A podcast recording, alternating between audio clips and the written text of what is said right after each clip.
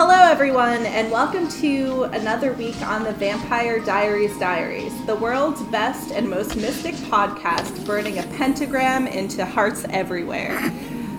My name is Beth, and I am joined by my esteemed co host Claire, our special guest star Jesse, and we're here to bring you season 3, episode 15 All My Children. All my children, parentheses, must die. yes, exactly. RIP, girl. Welcome to the show, Jesse. Hi, thanks for having me. Been a big fan of the show, uh, both podcast and the actual show. Please tell us about your journey with the Vampire Diaries. How did you come to it in your life? Uh, I think in my early 20s, for reference, I'm 37. Uh, I got really into like those melodrama type shows like the OC and I shouldn't say it, but Supernatural. I know you're not, and uh, I know. we're and then done. Get outta along along with that came Vampire Diaries as well. So I watched that all a long time ago, and I believe when we met at ComedySportz, we had like a brief conversation. Like, yeah, I actually watched that show, and uh, it's been a few years, but Yeah. since you guys got the podcast going back again, I started watching it again. So it's been a good thrill ride. Well, we're very excited to have you join us on this journey. So, we start the episode with Elena feeling very uh, ambivalent about her life, I think, which I think is most accurately reflected by her bedding. We might remember in the past she's had these beautiful sheets, white sheets with a red brocadey pattern. Now they're Right. I'm pretty sure it's the same sheets, but the pattern is gray instead of red. Wow. because things are just not going great because last week she had two boyfriends and now she has none. A true mood change. Yeah, I want to say I think they got back to their roots, opening up with Elena awakening in bed. I think it's been a few episodes since they opened up like that. Yeah, it's pretty Classic. classic. Definitely. And we get a lot of good shots of Elena's room in this um, scene as well. The Jamie And- Lidell poster. Yes, and the giant stuffed koala sitting in her in her windowsill. It Yeah. just seems so out of place. I don't know. What about the little teddy bear that was like in her bed when she got out? Did you notice that? There's like a little small teddy bear that she must have been sleeping in with. Oh, I bet you that's a nanny cam from one of the Salvatores. Oh, absolutely. Oh, probably. But speaking of Salvatore's, Stefan is also feeling extremely emo. And I think he's writing in his diary, is he not? Yes, he is. Yeah, he's he's writing. Sadly, we don't get to hear any diary voiceovers from him because it would be hilarious. But he's in such a, a, a weird place that he doesn't answer when Elena calls him. I know. He just looks and then he declines. Or maybe he lets it ring and go to voicemail. I don't know. Either way, he just not picking up. Yeah. I think he actually cuts her off, like mm. presses stop call, which is Rude. Oh, very rude. so rude. Yeah. But guess who does answer the phone when Elena calls? it's Damon Oh, my gosh. in bed with one Rebekah Mikaelson. Yep. And he answers with what? Like a nice classic snarky answer. And Elena's like, uh, hey, we need to talk about some stuff. Like, I'm sorry you're mad at me, but you need to get over it. And he just says, I am over it. Hangs up on her and then looks over at the beautiful Rebekah lounging in his bed in uh, postcoital bliss. They don't seem like she doesn't seem like the type to like stay over and like embellish and relish in the morning after stuff. I don't know. I mean, she got rejected by Matt Donovan last night, and that leaves you in a pretty emotionally vulnerable place because, damn, It point. how the really mighty have fallen. She's reaching out for some affection wherever she can get it. So I think Elena's been spending too much time with the Salvatores because she can't take the hint of like her calls being screened and being hung up on because she just shows up at the boarding house. And of course, uh, she has great timing and knocks on the door right when Damon is escorting Rebekah out. And uh, it's very obvious what they've been up to. Yes, and Elena does not look happy about it. She just looks shocked and stunned, and you get like a good back and forth between uh, zoom in on her shocked face and then Rebekah's shocked face, and Uh, she's not happy about what transpired the night before. Yeah, Becca actually has like a little smirk. Like she's very pleased, like to see all this Yeah. go down. Yeah. She's like, I got laid and I'm making my enemy uncomfortable. It's a win win. I know, and we hear a lot about making Rebekah making Elena uncomfortable throughout the rest of this episode and beyond. Yeah, we do. So she uh, skedaddles, and Elena's like, What the fuck, Damon? She tried to kill me less than 48 hours ago. I know. And her first thought is that Damon stopped taking his vervain and that Rebekah must have compelled him to actually sleep with her. Which I thought was also kind of a Salvatore move. She's like, there's no way like anyone could be with someone like besides myself. Right? She's like shocked. Yeah. Like, does she understand how casual sex works? Like, sometimes two people just want to bang, and it's not about you, Elena. I know. Agreed. But Damon's like, ah, yeah, whatever, bygones. It's, as you said, it's been 48 hours. Like, can't you move on? Remember, like, all the times that you've forgiven me within two hours after I did something unforgivable?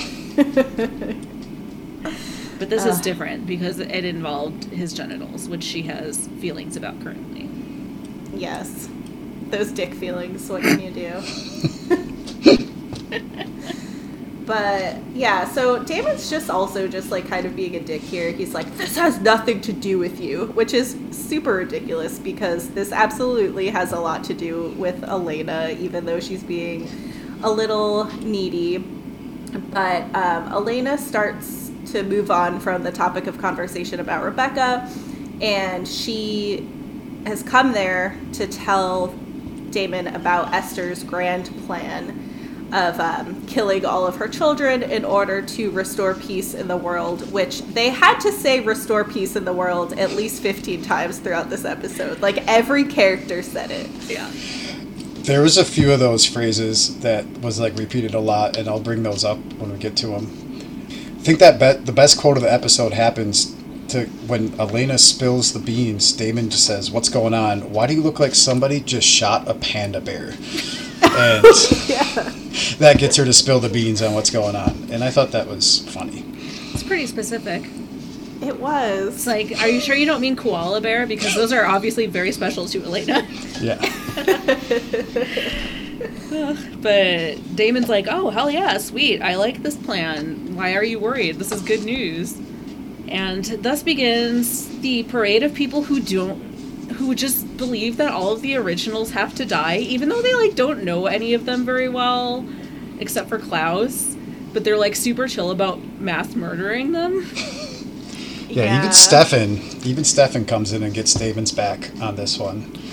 But Elena's like, hold up, but what about Elijah? He's so hot, we can't kill Elijah. He's a good-looking man.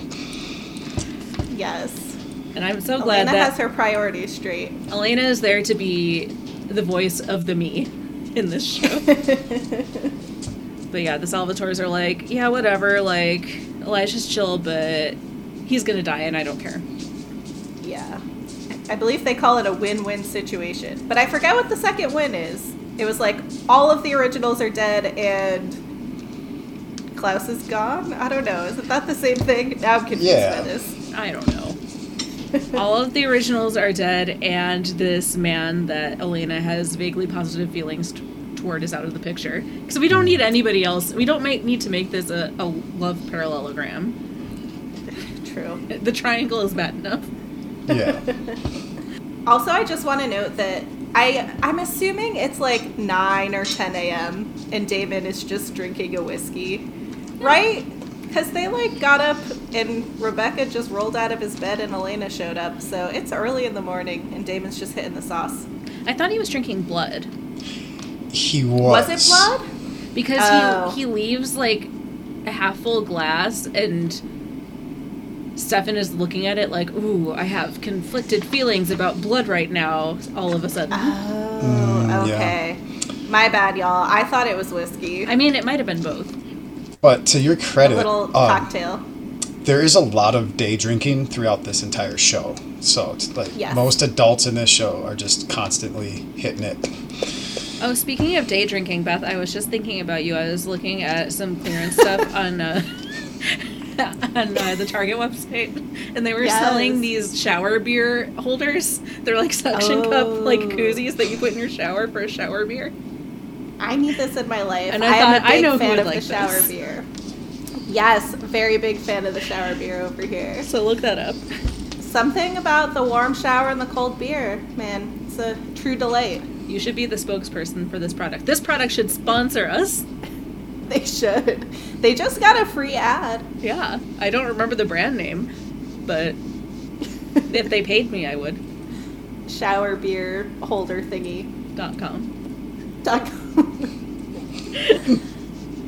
So anyway, uh, they're you know at odds about this. It's the Salvatores versus Elena as usual. Mhm. But then we have to go over to the House of Klaus, where all of the original siblings are hanging out because they're all chill with each other now, even though, like, they very recently just all wanted to kill Klaus. They're just buds again. Yeah, how much time has passed Like since the coffins? 48 hours, I think. Yeah. Oh my god, that's so funny. Right. Because the ball was last night, Yeah. and that was like the day after everybody woke up. Right. Okay. So a lot of things have happened, but they're just back to their old uh, casual selves, hanging out there at the House of Klaus. Yes, and everybody is being very true to who they are because Elijah is just like off in his own world, like noticing a, a sage smudge stick, like sitting there and thinking, "Oh, what's my mom doing? Ooh, sage, that can't be good." Kol is sex shaming Rebekah. Rebekah's Yeah. threatening to to knock his teeth in. Like everybody's being their truest self. They're all being very British. I believe he says like, "What a scandal!" Like my sister's a little strumpet. Where's his exact words? Oh yeah. Yes, I had not heard strumpet before. I've heard crumpet and trumpet, but not strumpet. I I mean, he has been daggered for quite some time, so maybe he's just like not up on the new lingo yet. I think it was Brave New World was the book that this was in but like there's a character who says impudent strumpet a lot. Wow. And so anytime I hear strumpet I think of that. I don't remember much about that book, but that stood out. I think he's like quoting Shakespeare or something. I don't know. oh, It was okay. high school and that was like 20 years ago, so and maybe 20,000 beers. But yes, uh, apparently Rebekah is a strumpet, but Kol approves that she's at least like doing something interesting. And I'm like, that doesn't make you any less of a dickwad, but okay. Yeah, and this part was funny because Kol is like talking about how bored he is, which I thought was kind of crazy because he's been daggered for so many years and he just got out and he has all of this like new technology and people to catch up with and he's like i'm bored when can we get into some trouble Just And download he- Candy Crush, girl. Right? I know. Or like watch tv for a while. I it's it's funny. But Kol wants to go out and uh, cause some trouble so he convinces klaus to uh, hit up the bar and, and go out and have some drinks. And Rebekah says, please go. This house has enough men rolling around in it. And Kol says, just like you, Becca. Yeah, he gets Oh, her yeah, for a but- third time, just really hitting up his own sister hard. It's not not cool. I just want to go on, on the record right now and say that guy fucking sucks. I do not like Kol. Oh, the worst. Yeah, the worst of the originals. I mean, Finn gives him a, a run for his money, or Phil, as we have decided to call him, uh, inspired by Abby, our guest last week. yes Or was Phil it is you? a- it was me that thought his name was phil Okay. Um, I'm sorry, I attributed your No, hilarity to Abby. That's okay, but you know that I can't remember anything, including the characters' names, on a podcast on which we have like 50 episodes. Yes, so we will be referring um, to him as Phil. I just didn't want you to be confused, Jesse. oh, yes. I'm down for the cause. And so that just leaves Elijah and Rebekah.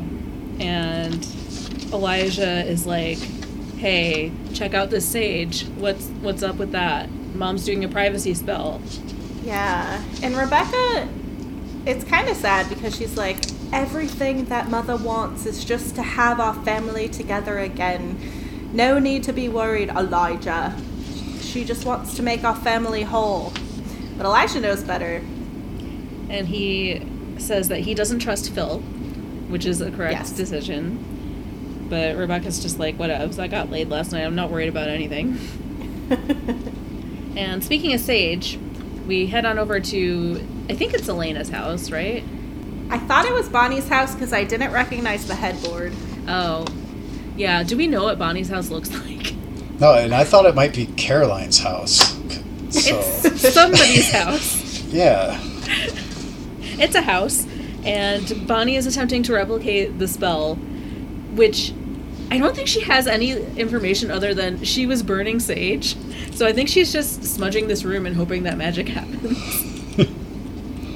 But like, why is she trying to do the spell? That's what I don't understand. Like, why would she want to do that same spell? Yeah, I don't. It doesn't seem like there's any immediate reason they would need it, but it does seem like it would be pretty handy when they hang out with so many vampires who all have super hearing. Yeah, so that they have the privacy. That's right. Because Caroline's standing outside of the door, listening to their conversation while Bonnie's trying to do the spell and wave the sage so that it's private and that Caroline can't hear her. Yeah, I think uh, this whole situation is just so we have the opportunity to have this amazing moment where uh, Caroline's job is to let them know if the spell's working or not. Not working. I can hear every word you're saying about Damon the vampire gigolo. Yep. Yes, the spell isn't working, but it doesn't matter because they don't actually need it. But they're all hanging out, and Elena's mostly complaining about Damon and like, how dare he sleep with Rebekah? That's the worst thing he's ever done. Worse than when he killed Jeremy.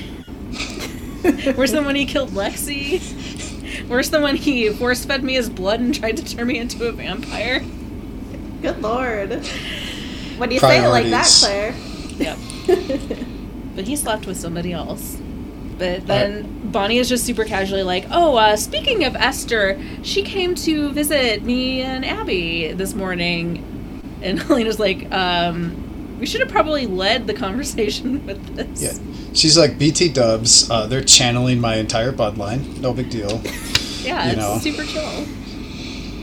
Yeah, I wrote down that she casually mentions it because that's exactly what she does. She's like, oh yeah, by the way, uh, Esther swung by. Yeah, and uh, she she probably just thought it was polite to visit us, and she, as you said, Jesse, is channeling our entire bloodline. She has such manners, like her son Elijah. Yeah. Oh my gosh. I was cracking up when she said, I think she thought it would be polite to introduce herself. You know what would be polite is to ask permission before channeling an entire bloodline. Not like drop by after with a covered dish.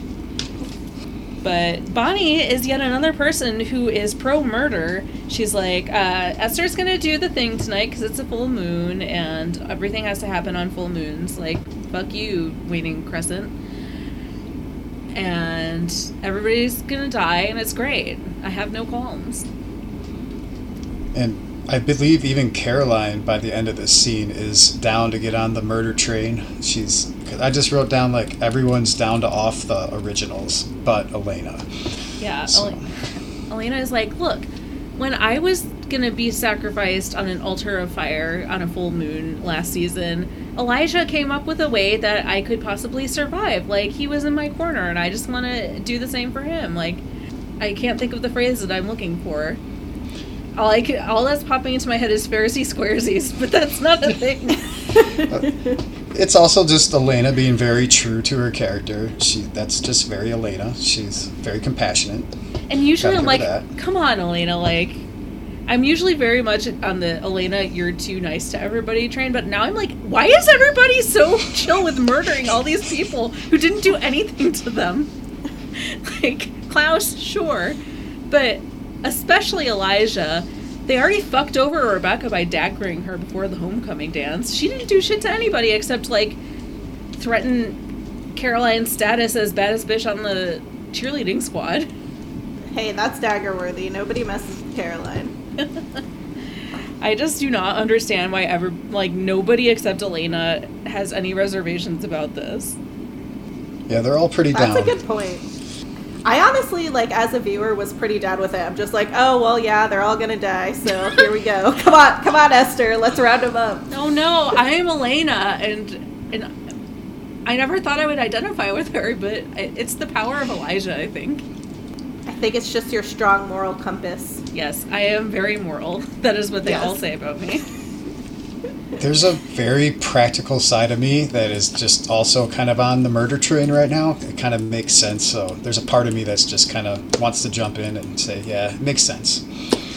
You keep saying murder train, and it it's reminding me of of uh, How I Met Your Mother. Wasn't that the, the song that James Van Der Beek's like Canadian metal band sang?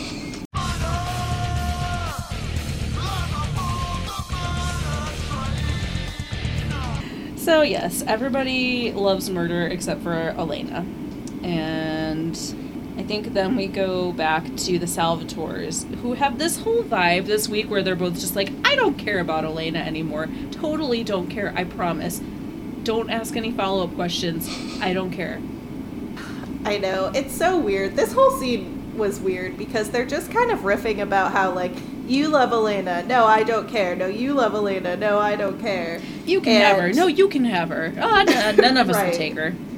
I know. It's not my fault she's jealous. No, it's your fault she's jealous. Like, just, oh my gosh. So She's much not the last slice here. of pizza. like, Jesus. She's literally a doppelganger. Like there'll be another one eventually. True. So- That's a very good point, Jesse. I But only if she uh, only if she mates with Matt Donovan and produces offspring Oh yeah. because she's the last Uh. of the bloodline. But yeah, aside from like going back and forth about who doesn't care about Elena anymore, um, they're both concerned about Elena potentially screwing up Esther's plan because they want Esther to go through with it so they don't have to worry about Klaus anymore. They don't give a shit about Elijah. Um, so they just want, you know, everything to go off without a hitch and they're worried about Elena intervening.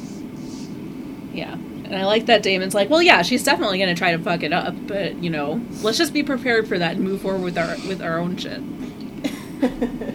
and then we go to Elena getting a special guest at her house. Yes, and I actually have um, this to share. Oh my as an audio clip. Elena, Elijah. I don't mean to. Elijah. I also love that he says Elena. He definitely has the least British, like back and forth accent of them all. His accent slips a lot. His accent is all over the place. I keep trying to Yeah. figure out what it's supposed to be. He's like worse than uh, Scarlet Witch. Like sometimes he's Eastern European, sometimes he sounds American, sometimes he's kind of British. So funny. Yeah. The accents were both on point right here because what was Elena's accent as well? Because she calls him Elijah regularly, but when she sees him at the door, we get a hard J, Elijah. She's just copying all of the originals. She's like, "Oh no, I've been mispronouncing his name this whole time. I gotta really try because I'm really Yeah. worried about him right now." I'm being so compassionate that I'm going to pronounce his name correctly during his last day on Earth. Elijah takes Elena out to the woods to show her something. Oh, right. what's happened? Yeah. Oh my he god! He gives her like a little history lesson. He's like telling her this is where like the werewolves used to play and blah blah blah. And I believe his fa- my favorite line was, "And these are the caverns I used to play in as a boy." like, oh, that's a fun childhood.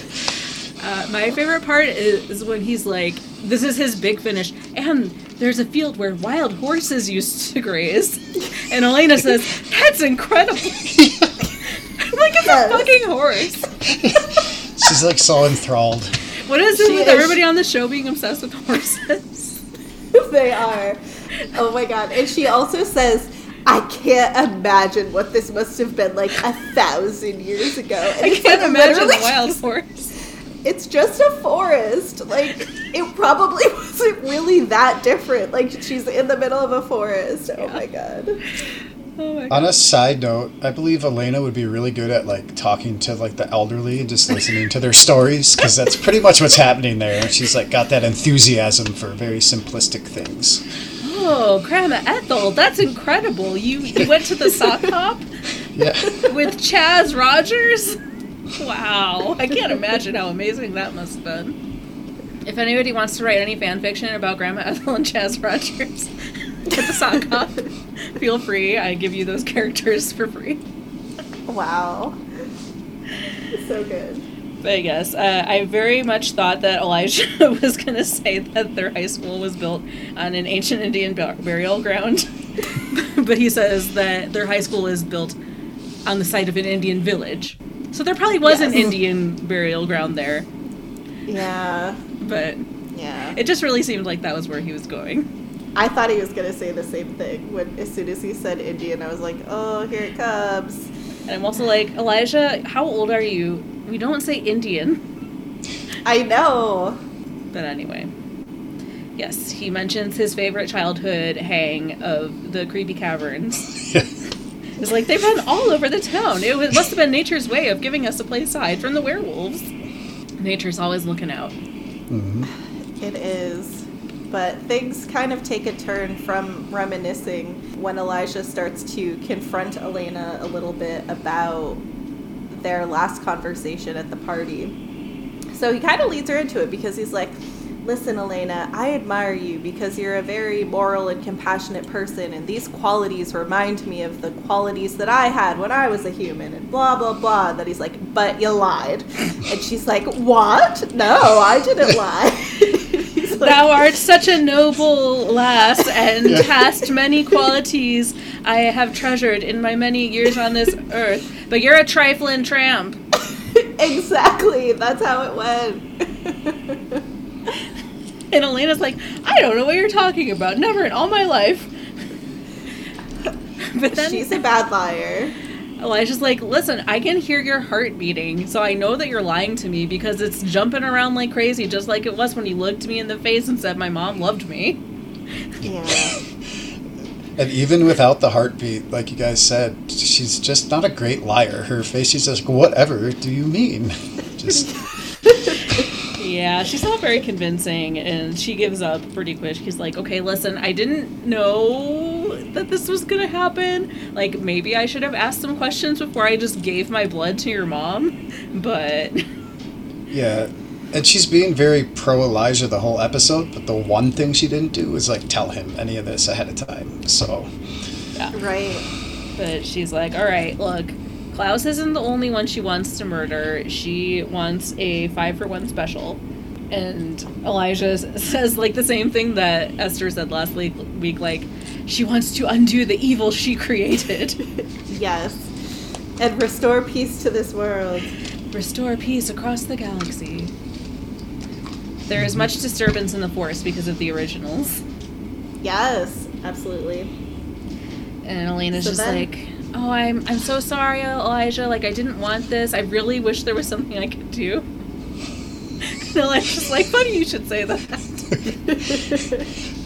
whapow! Drops her like, what, 20 feet underground? He stomps the yard. Basically, he stamps his foot, and a whole big hole opens up. And speaking of those creepy caves, here they are. Not such a cave anymore.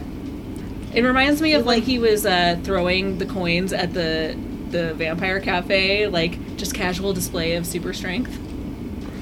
Right. Yeah. And it was like a zoom fall too. Like he like zoom falls her into the cavern. It was like the opposite of the time that Stefan got Bonnie out of the hole that she fell into in the same woods. yeah. he just like grabs her and is like, bloop. Down we go. And this is where I had to also record an audio clip because I brought this up a few times because this is at least the third time this has happened on the show that somebody has been in some kind of creepy cave situation and their phone has made a very implausible sound to announce that there is no signal. And I just felt like I need it on the podcast for the record.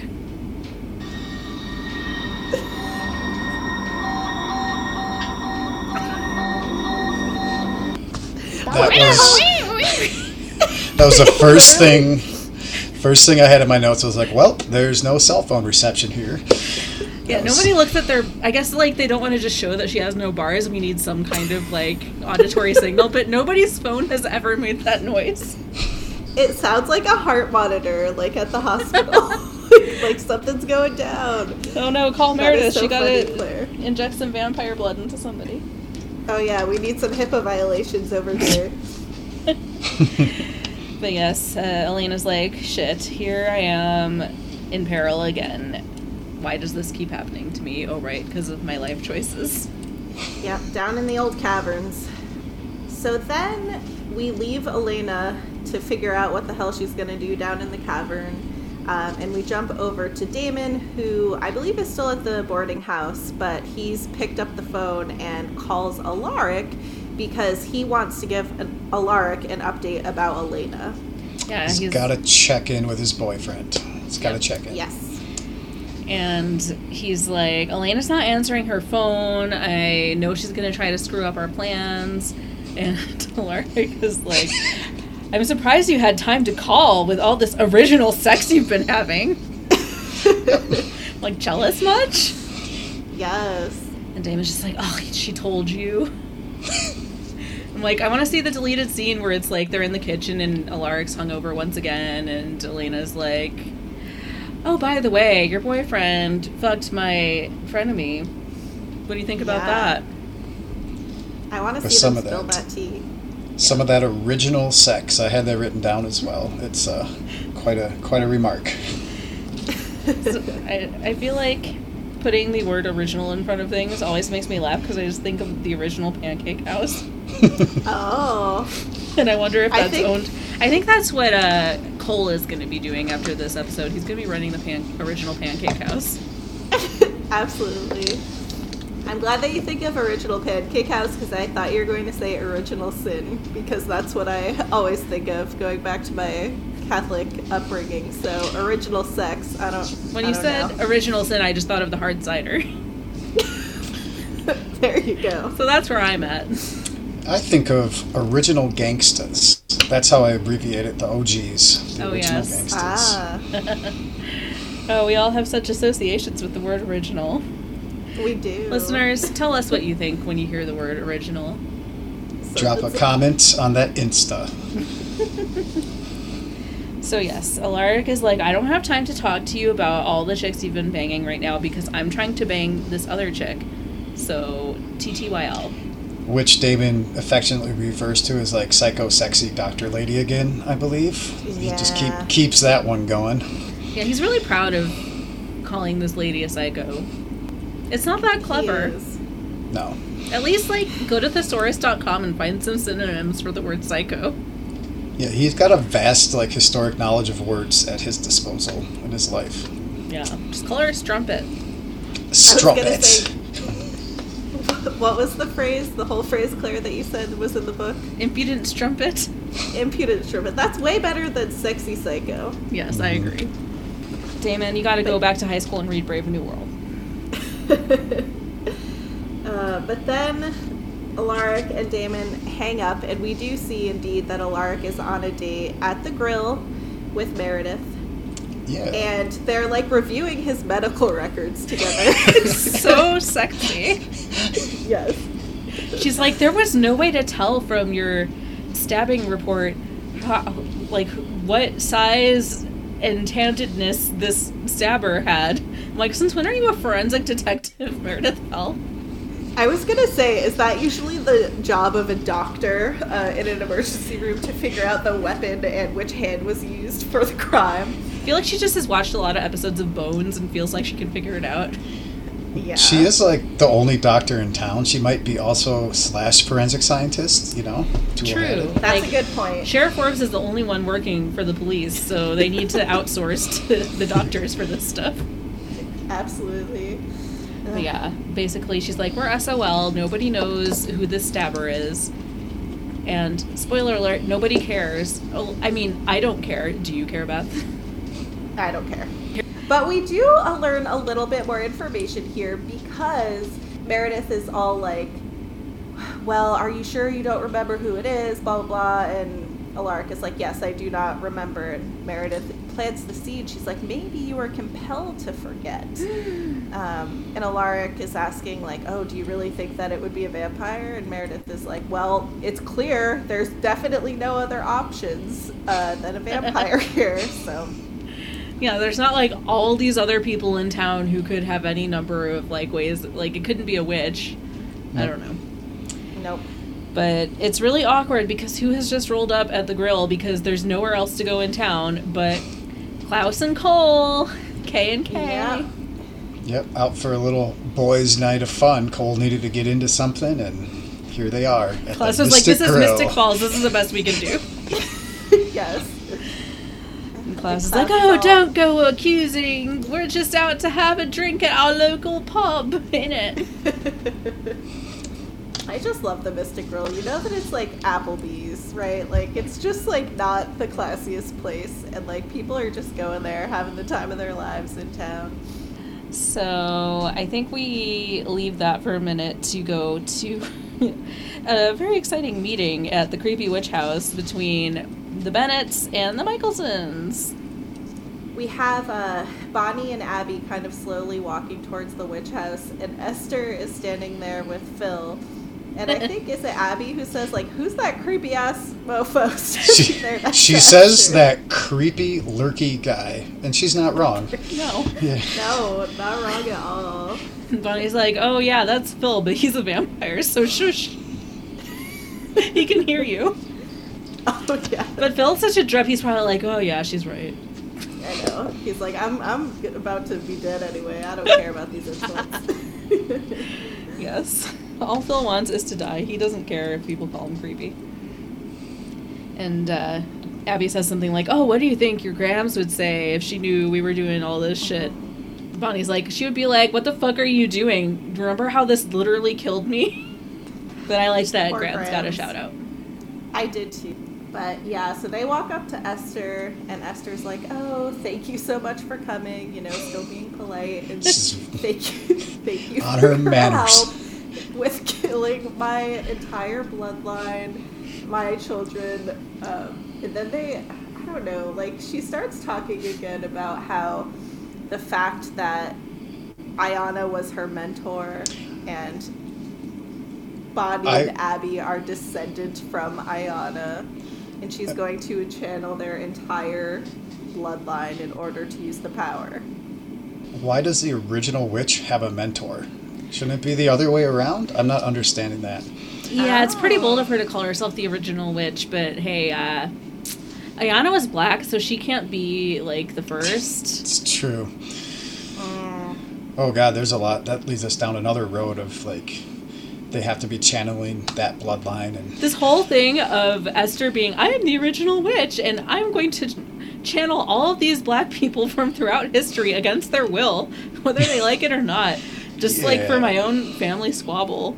I'm like, girl, take it easy. You've been watching from the other side for the last thousand years. You don't have the excuse of it was a different time. Yeah. And at this time, she also drops in her explanation of what's going on another thing that they bring up multiple times, which is the balance of nature and restoring it, and not upsetting the spirits of nature. Balance and spirits of nature. They just talk about that a lot. Yeah. And she says something that is really more for our benefit so that later events make sense than anything that Bonnie and Abby need to know, which is like, in order to my my attachment to this plane is tenuous, so I really need for there to be two generations of your family currently alive and witches in order for this to work. Just it's not important. Don't worry about it. Thanks for clearing that up, Esther. Yeah. So that's a very awkward situation that I'm glad we don't spend any more time on for the moment because we have to go back to the cave where Elena has a special guest. yes. So Elena's just standing there fiddling with her cell phone, and Rebekah creeps up on her. She's like, "Oh, hello." And I don't. Do they start chatting that much here, or is it just like a quick kind of check-in, and then we then we hop to the next scene? I think it's just surprise Rebekah's here. It was very Surprise, quick. Yeah, Becca had her like kind of grin, like now finally I get to like get a little revenge. Mm-hmm. Yeah. She's a real Emily Thorne this week. I can tell from your reactions that neither of you has watched the show Revenge. Nope. That's the name of the main character on Revenge. Oh, okay. There we go. Thanks, Claire. Anyway, there are going to be people out there who think that's really funny and you're going to feel stupid. I already do. Yep, I was gonna say, I already do.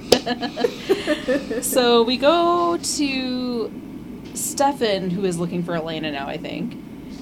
And he waltzes into the boarding house and finds that Elijah has come to visit and is like sitting on a chair as though it's a regal throne, like presiding over the festivities. Very composed. Yes, such good posture. So Elijah is basically like, what he says is, I need you to help me stop my mother. But I watched it like three times, and every time it sounded like he was saying, I need you to help me stab my mother. Which I really wish was the line, but it is not. And Yep. Yeah. Because once again, I think he says they need not upset the spirits of nature. Driving that home. Oh, Ah, Yeah. those those spirits. pesky spirits of nature always getting up in our business. But he's like, Yeah. basically, we need to break the Bennett bloodline so that she can't channel all of them. And that's a euphemism for murder Bonnie, so. Uh oh. Yep. And Oh, no. I would do it myself, but I don't know where they are. And if they see me, they'll know that I want to murder them, so you guys gotta do it. By 9.06 p.m. on the dot. And Damon's So being very Damon in this scene. He's like bringing all the quips and doing his like facial eye acting with his over exaggerated facial acting. So I liked that. Yeah. I love that you point out his facial eye acting. That is the perfect term for it because He- he, you take a whole journey in like just like those two inches of his face. And, yeah, and his cheeks too. Just everything. Yes, his facial acting is very expressive. and it's expressing, oh shit, right now. That they Yeah. need to have this resolved by six minutes after nine o'clock. Very specific. Because that's like when the moon will be at its apex or some other astronomical fuckery. And he, yeah, he mentions that he has Rebekah in uh, with Elena ready to rip her head off the moment that he gives her permission. And this is the first of many times it's like, why does Rebekah need permission to kill Elena if she wants to kill Elena? Rebekah, you don't need to like follow the orders of these men in your life. If you want to murder Elena, just fucking do it. Yeah. What are the they gonna do? The whole original like sibling relationship is very why are men. You Yeah. know. Like Yeah. you, you need to uh, get your own, Rebekah. I feel like I'm part of Wire Men because I didn't even think about the fact that Rebekah could murder Elena if she wanted to. I was like, well, yeah, she's, you know, out here, you know, doing her her bidding for her brothers. But no, I that's mean, a really Rebekah good point. can't murder Elena because Elena's the main character of this show. Yeah. Within the narrative of the show, With- she can't because Elijah hasn't given her permission. Right? No, exactly, exactly.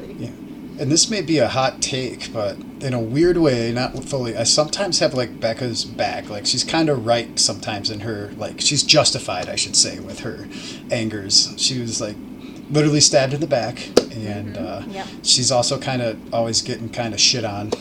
Yeah. So Yeah. Like, I don't want Rebekah to kill Elena, but I'm like, she has legitimate beef. it's true. She's not wrong. She does. But No, I, I've always felt bad for Rebekah too. she has decided she wants to film a hostage video of Elena in this cave. Blair Witch style. but Elena's not cooperating. Yeah, I think she says, I need to shoot a picture of you uh, to inspire your boyfriends, which I thought was pretty clever of her. Yeah. And she has this line here about how for some reason everybody wants to bend over backwards to save your life, which is incredibly annoying. but also makes her the best possible hostage. And I'm like, hilarious and points were made. Yeah, Becca's bringing in all the points in this in this scene for sure. She has much salt and she is not shy about sharing it. And then we go to a very emo Stefan at the Salvatore boarding house, like holding a blood bag, like to drink or not to drink. Yeah, That is he's a been- question of an impudent strumpet. yes, he's been very emo this whole episode. Yeah, he's feeling some feelings and he's not very good at it. Yeah, he's struggling. And Damon walks in and is like, uh, sorry to interrupt snap time, but we gotta come up with a plan because Elena's gonna die. And I know we're both pretending we don't care about her right now, but if she dies, we'll probably both stake ourselves. Yeah, Yeah, and thank God Damon's like taking the lead here because Stefan is just like lamenting, like, what are we gonna do? We can't kill Bonnie. But Damon has a really good suggestion with a much less diabolical plan. Everyone seems to have forgotten that they have these magical daggers around that they can just dagger people with and have the vampires become frozen for however long. Um, so Damon does some good sleuthing here and he figures out hey, if we dagger one of the originals, they'll probably all be daggered and frozen, and then we don't have to worry about Elena getting killed. Yes. So he lays it all out in a very A, B, C, D argument. I believe he had four points on that. oh yeah, he actually said A B C D. He went Oh, all the way did to he? he went all the way to D. Yeah, it was entertaining. Wow. all the way to D, the Damon Salvatore story. yes, he figures that this will be killing multiple birds with just one projectile. Because if the originals are all temporarily dead, then they can't murder Elena, and it gives Esther time to murder all of them. So Ah, if it that's worked, right. it would be uh, good for their plan. Not so good for me because, hello, Elijah. But, you know, it's smart, I guess. Yeah, and I think Damon kind of takes the blood bag from Stefan's hand and takes a sip and then kind of like offers it back to him, trying to like surmise what's going on with Stefan. He's been kind of sleuthing the whole episode, like you said, about what's up with my brother here. And Yeah. maybe he just doesn't want your backwash, Damon. And you probably definitely have mono, so I'm not going to share any drinking receptacles with you. it's the right decision. So Stefan's only qualm with this plan is like, well, if one of us daggers an original, it'll kill us because remember that one rule from last season. And Damon's like, don't worry, I got my boyfriend on it. It's cool. Oh. He's already in position at the grill. So Okay. yes, we have at the situation at the grill is that Alaric is still there with Meredith. Their date has been going on for anywhere from two to eight hours. And Yes. Kol and Klaus are still there getting crunk. And their plan is to divide and conquer by sending in Caroline as a distraction because Klaus is suddenly like obsessed with her. Not just a distraction, according to Damon, a little blonde distraction, as if to Ugh. be putting those themes out there. Yep. Oh, yeah. Yeah. But Caroline walks into the grill and she looks awesome as usual. She's our queen. Mm-hmm. And she walks in and she makes like some eye contact with Alaric to kind of like let him know, like, hey, I'm here for the plan. Yeah. And she walks over um, by Klaus and Kol, and Klaus invites her to a drink or to have a drink with them. And she's like, I would literally rather die of thirst than have a drink with you. So she's just putting out the the vibes like very strong. Yeah, I love Caroline's like acting throughout this whole scenario because at first she like comes across Klaus as like, "Oh hi, I did not see you there." like Klaus, Right. as I live and breathe. Yes. And then she sasses him, and he like makes some comment to Kol like, "Oh, isn't she delightful?" or something. And Kol says something Right. creepy about how she's delicious. Double creepy. Uh, he calls her a tasty little thing, and then says she she looks good walking away. Yeah. It's, uh, Kol's really bringing in the Wire Men theme right Kol, now. get with the times. I know. And then Klaus even gets in there because he's like, "All right, challenge accepted." When when she's walking away from him, Yeah. as if she is something to be conquered. And he follows her outside, and like when Klaus is talking to Caroline, he just becomes so weird. He's he's got a little crush, that's for sure. He He's does not definitely- understand. Has he ever flirted before in his like 2,000 years of life? No, No, I don't first think day. so. He's like, Caroline, ask me about my life. I want to know about all of your hopes and dreams. Don't be angry, love. He says. You know, I think Oh yeah. Get to know not- me. I dare you. yeah, it's not a redeeming quality, but I think that's one of the more honest sides we see of Klaus is like when he's around Caroline. Like I'm not saying he's justified in it, but he's definitely a little more like shy and like a little more honest when when he comes around her. I gotta say, and it's only just occurred to me now, but I'm 100% sure it's true. Klaus is a virgin. Oh yeah. For sure. Without a doubt. Now that you say it, yeah. Tell me about all your hopes and dreams. Klaus is sweet 1600 and never been kissed. But Caroline says, I'm too smart to be seduced by you. And he Yeah. says, That's what I love about you. Oh my gosh. The Klaus and Caroline scenes are just so cringy for me because I just feel like the writers pulled this out of thin air because Yeah. they needed like something last episode and now like Klaus is all like puppy eyed around her. But it I'm makes gonna- more sense, Claire, now that we know that he's a virgin. Yeah. I'm gonna blow your mind for a second, Beth. People ship them. Really? Yeah. Well, it makes I put in my notes, and you can agree or disagree, but there's part of what the show kind of has. It kind of seems like Caroline almost kind of likes him a little bit, with her like just a little hint of it. Is all I'm saying. So Jesse, I do see glimpses of that. Like every Yes. once in a while, like her Subtle. facial expressions will like change slightly, and you're like, wait, like Caroline, girl, no. But then she immediately remembers, like, oh, he's enslaved my boyfriend. and he Right. draws he draws me creepy pictures, you know, all that stuff. Yeah. Oh, and she only knows about the one. but we'll get There's to that. Uh, yes, so that plan is going pretty well so far. Uh, across town at the witch house, there's another plan underway in which Esther has created a pentagram of salt, which represents the earth, and five torches, conveniently her number of children, and also the number of points in a pentagram.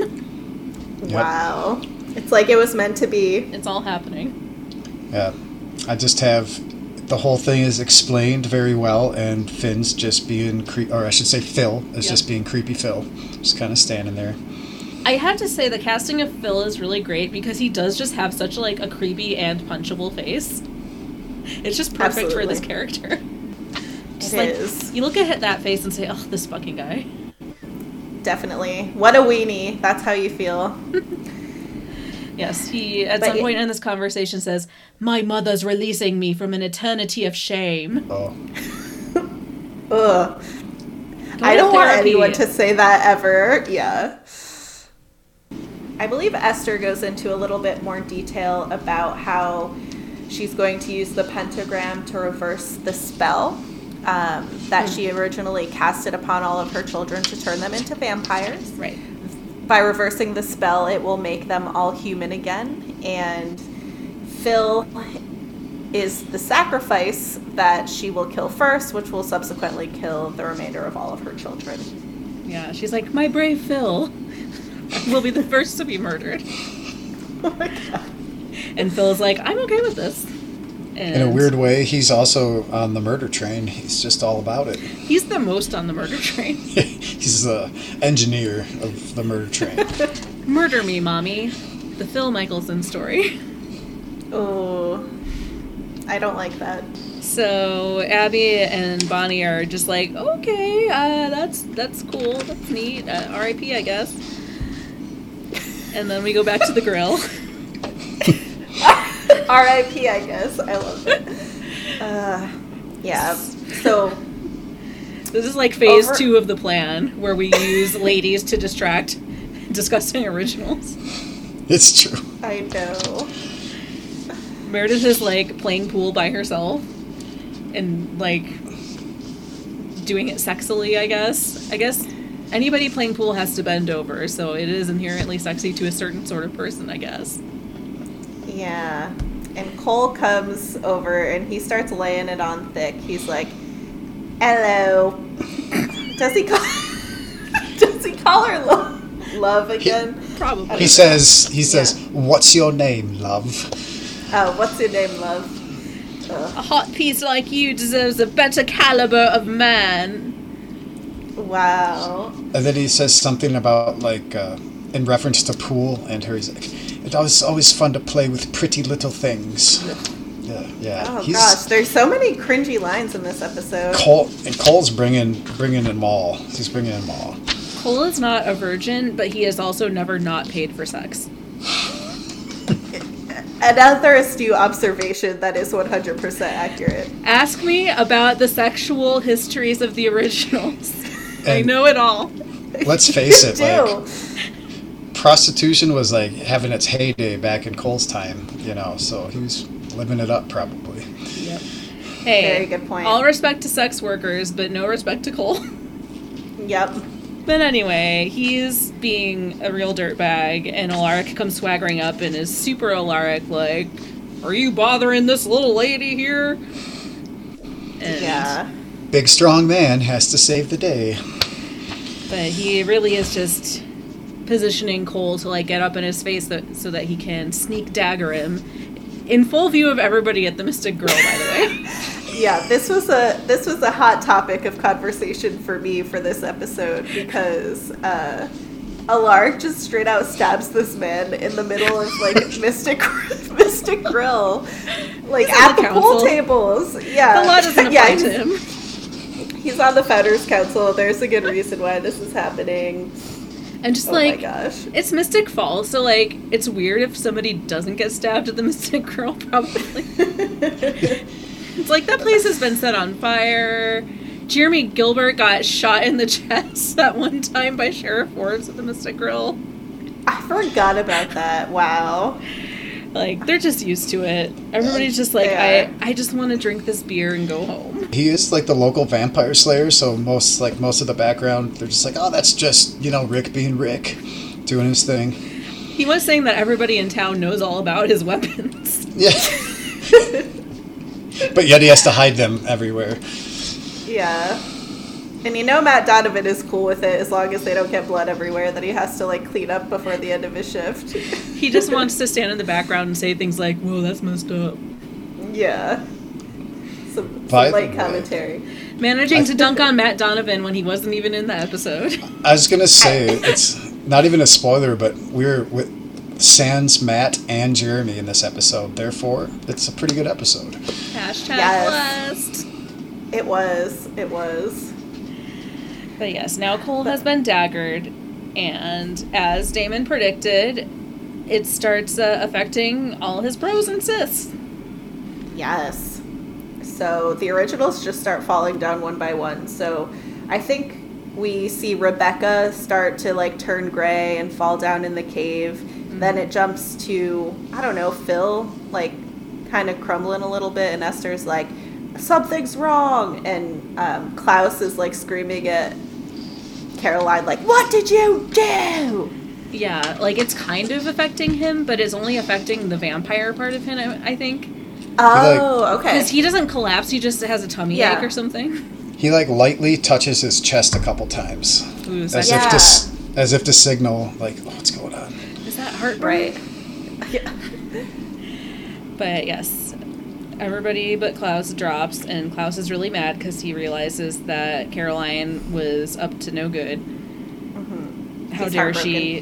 He's just for the very first time in his life has flirted with somebody, and she was tricking him. Poor Klaus. And I think Caroline like says something about the original witch, and he's just all like, "What did you say about my mother?"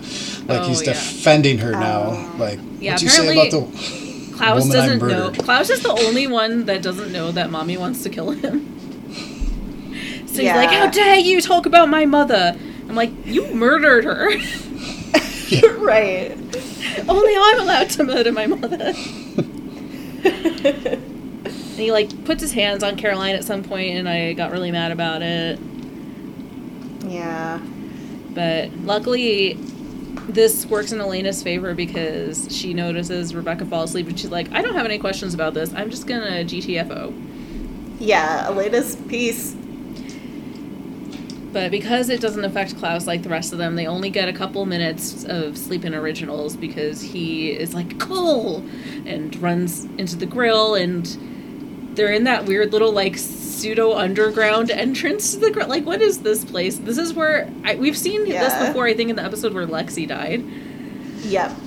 but It's like there's, this weird back alley kind of like staircase thing from the basement of the grill. Yeah, it's like the underground dive bar section of the grill or something. It's, Yeah. it's where they take the garbage out. It's like the kitchen entrance or something.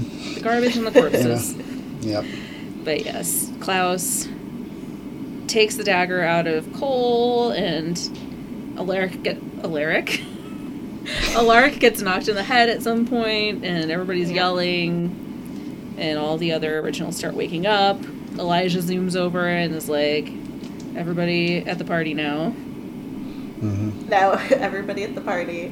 He Yeah, stops uh, Klaus- Klaus from killing Damon. Yeah, he has a very like, whoa, whoa, whoa, calm down, brothers. We need we need everybody alive. Everybody in this family needs my permission to commit murders. That's that's, That's how the hierarchy works here. I'm the eldest.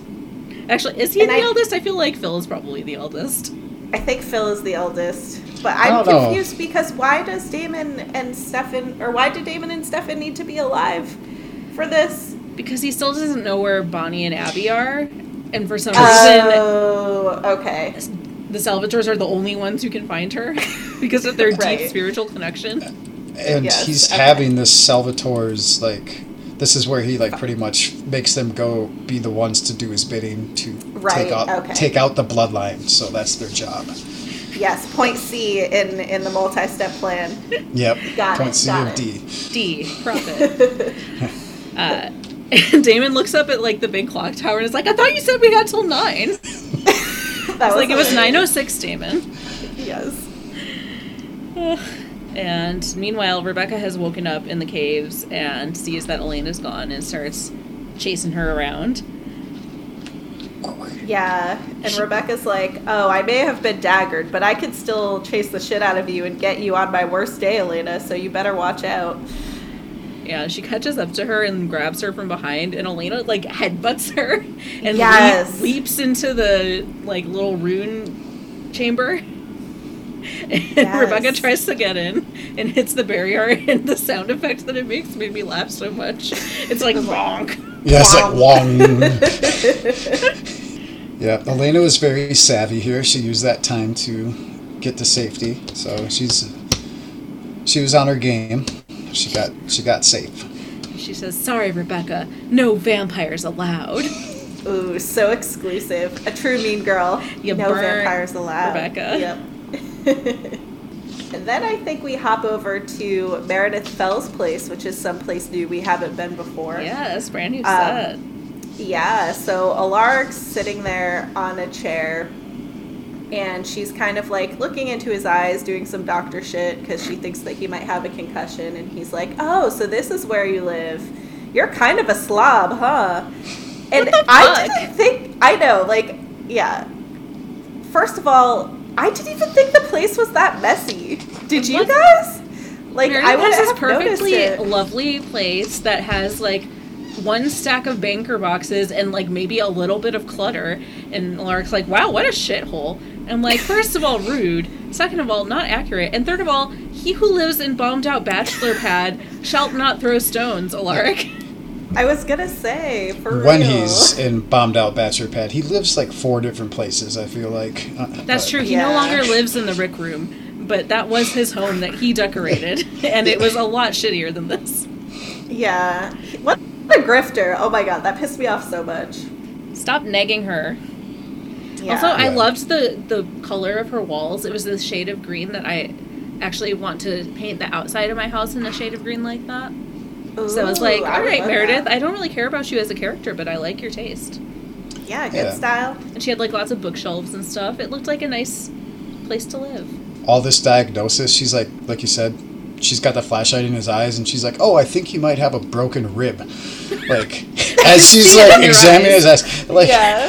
It's like it's something he'd probably know. Like, uh, you know, my ribs broke, but no, she's a really good doctor. So, She's probably like a psychic doctor or something, do you need some vampire blood? It'll fix you right up. right? yeah, where's all your vampire blood now? Seriously, she can't find it her nasty ass place. Uh, Yeah. but Alaric's yeah, super worried. He's like, I need to help Elena. Wah. And we're just like, listen, baby, we're on a date and we're at my house, so you need to stop thinking about the teenage girl that you live with and let me take care of you, boo. That's true. And both her boyfriends are gonna fix it, so chill. Yeah. I kind of thought Meredith was being nice here for a minute. Oh, shucks. That- that's not gonna take any turns. no. But then we leave Meredith's horrible house and we see that Damon and Stefan are in the car on their way over to the witch house, I'm guessing. Yeah. And they're kind of having an in depth conversation about the whole situation that's going down, and neither of them really want to kill Bonnie.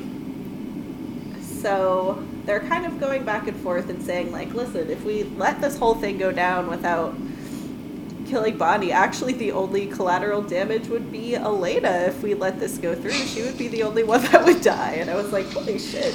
And they point out that she would be totally chill with that based on all the events of the previous this season. Yeah, What- they're like, this is- totally be down to die for a friend. This is what Elena would want, you know, is what they pretty much got to. Yeah. And this is just like the most ridiculous extreme of their like pretending they don't care a thing. Damon's like, oh Yeah. well, all you've wanted this whole time is to get revenge on Klaus, so like just let Elena die and you'll get everything you wanted. And it's like he was like just telling you, I still love Elena. I know. They were very seriously like considering that as an option. Like, like let's just uh, see what happens if Elena dies. I feel like they were alright. playing chicken with each other. Like, which of us is going to admit that we care first this time? Because there Right. always has to be some kind of conversation between these brothers where they're trying to get the other one to admit that they have emotions, but neither of them wants to. Like, I don't think either of them for a second would have thought the other would consider this. Actually, gone through with it. You're right. Yeah. But then Damon has this whole thing like, well, you know, only one of us has to actually murder her best friend, so she only has to hate one of us because it's it doesn't matter that both of us were in on this plan. It just matters which one of us actually did it. So let's flip And I for wish it. that. Yep. Yeah. Heads or tails, brother. Heads or tails.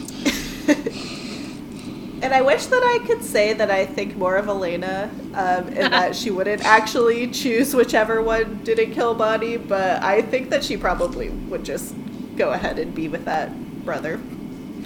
And I feel like she would forgive the other one after maybe two weeks. Yeah, after everything blows over. At least 48 hours. But yeah, Damon flips a coin, and do we see like in this scene like what the outcome is, or they kind of hold it over our heads as the viewer? Yeah, they Yeah. just show Stefan looking at it and they like make eye contact with each other like, oh ho. Yeah, and that would be where they would have cut to commercial in the old days, like little Right. lingering, lingering suspense for everyone. Yeah. Yep. Meanwhile, Elena's on a nice little spelunking trip uh, because Rebekah has left and she's trying to find a way to get out of this situation. But then Rebekah is like, Oh, Elena, I have a wonderful new idea. and she has procured a bottle of gasoline and just throws it all over Elena and the whole cave and is like, Oh my gosh. Not so safe now, are we? Elena's just like, you're insane. it's, it's so true. To which Rebekah says, I prefer spontaneous, which is probably why Damon wanted to fuck me. Yeah, like Rebekah is going through some shit. She's like sharing all of all of this. She's going there. And that didn't even make sense, but it was just so great because she's like, and I fucked your boyfriend. Yeah, she she Yeah. definitely pulled the Damon card out again just to like rub it in. I loved it. Also, she's like continuing to film all this, like all you know. Yeah. So that's that's happening. And Elena starts trying to play like mind games with her to try to buy herself some time. And she points out, like, oh, if you don't care about your mom or like whatever, why are you still wearing your necklace? And Yeah. Rebekah rips the necklace off and throws it into the cave. And then Yeah. Elena's all like, Your mom's not doing this because she hates you, Rebekah. She's just trying to restore peace and order to the world.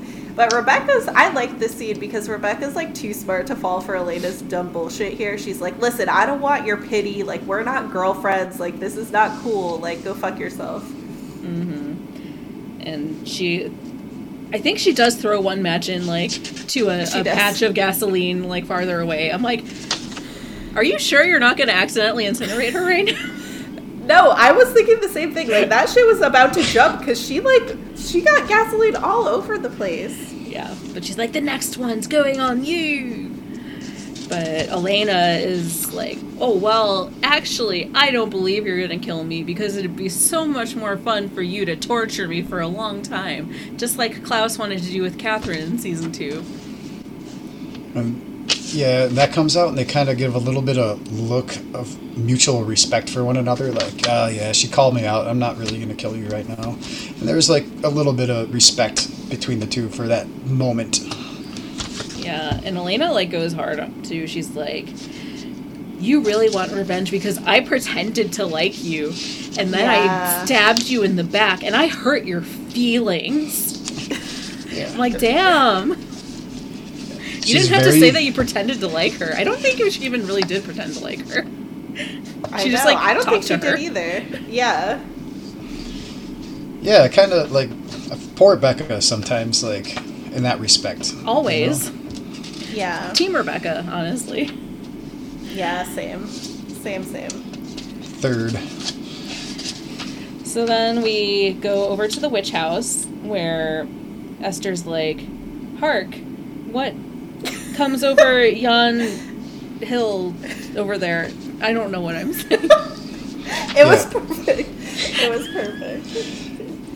And it's all of the original brothers for the original confrontation about to happen. They really looked like they could have Oh. been three fifths of a boy band. Yeah, the way they were walking through the witch house yard. And they were all kind of wearing matching outfits. Yeah. I feel like that was on one of the promos or something when uh, when this probably. aired on TV. Yeah, But she's yeah, like, so- it's too soon. Witches, go. She always refers to them as Bennett witches. I'm like, they have names. I know it's and it's not like there's like 14 of them. It's like Abby, like body go. It's less syllables to say that than Bennett witches go. M- But Bennett maybe, witches, assemble. but in her mind, there is like an entire bloodline to remember. So maybe that's what's going on. Yeah. She like, She remembered Ayana and she's like, "Uh, it's, it's not worth it for the rest. They're all just pawns. yeah, that's true. But Bonnie and Abby go into the witch house to hide because these originals probably want to murder them. oh yeah, Yeah. And I thought shit was about to like go down, but luckily we learn that the other sons can't enter the pentagram. So like Esther and Phil like go into the middle of it and are like creepily holding hands or some shit. She's like, mm-hmm. "No, we don't have to be worried. They can't come into the pentagram." Why? Does she explain it? I feel like that's actually a pretty common witch thing is like salt or sand like as a barrier. Oh, okay. I definitely they've definitely had similar stuff on Buffy, I think. Got And- it. Got it. I think she explained it earlier, like when she was setting up the pentagram. I think that's how they covered it. They're like, yeah, this will be our shield. Oh, okay. Gotcha. Gotcha. And I'm sure it also has roots in like actual like folklore and stuff, but I just know Buffy. Yeah. No, like I know good. that Willow and Tara like encircled themselves in some spooky sand at some point. Yeah, salt is a very common deterrent for the supernatural. Hmm. Good to know in case I'm ever in a similar situation. Just always carry actually- salt Salt with you. shaker. Just I be actually the have- salt girl. A salt ring around me right now, Oh, just good. in case. And so I think next there's just like all of them yelling at each other like Yeah, Klaus kind of like sets it off. He wants to get to it. I think Elijah tries to like reason everybody down, and Klaus is like, "Nah, let's just let's just do this." Elijah's like, Yeah. okay, regardless of like what murders many of us may or may not have committed, killing your own children would be an atrocity. but Esther is just like, listen, you're all evil. Like even you, Elijah, with all your morals, like you have done some fucked up shit. And Elijah is like, oh no, I know. It was the truth bomb that he wasn't ready for. that hits him right where it hurts because he's so noble and moral. That he doesn't want that called into question. That got him. Yeah, and Esther's going hard. I think she says that they're all a curse on this earth. Spanning So- the generations. Yeah, you, A curse on nature. She, so upsetting the spirits of nature, and she has to restore the balance of nature ah, once again. yep. Yeah. So they're basically in a standoff right now, a real stalemate. And Yeah. meanwhile, inside, Bonnie's like, Abby's like, this place is hella creepy.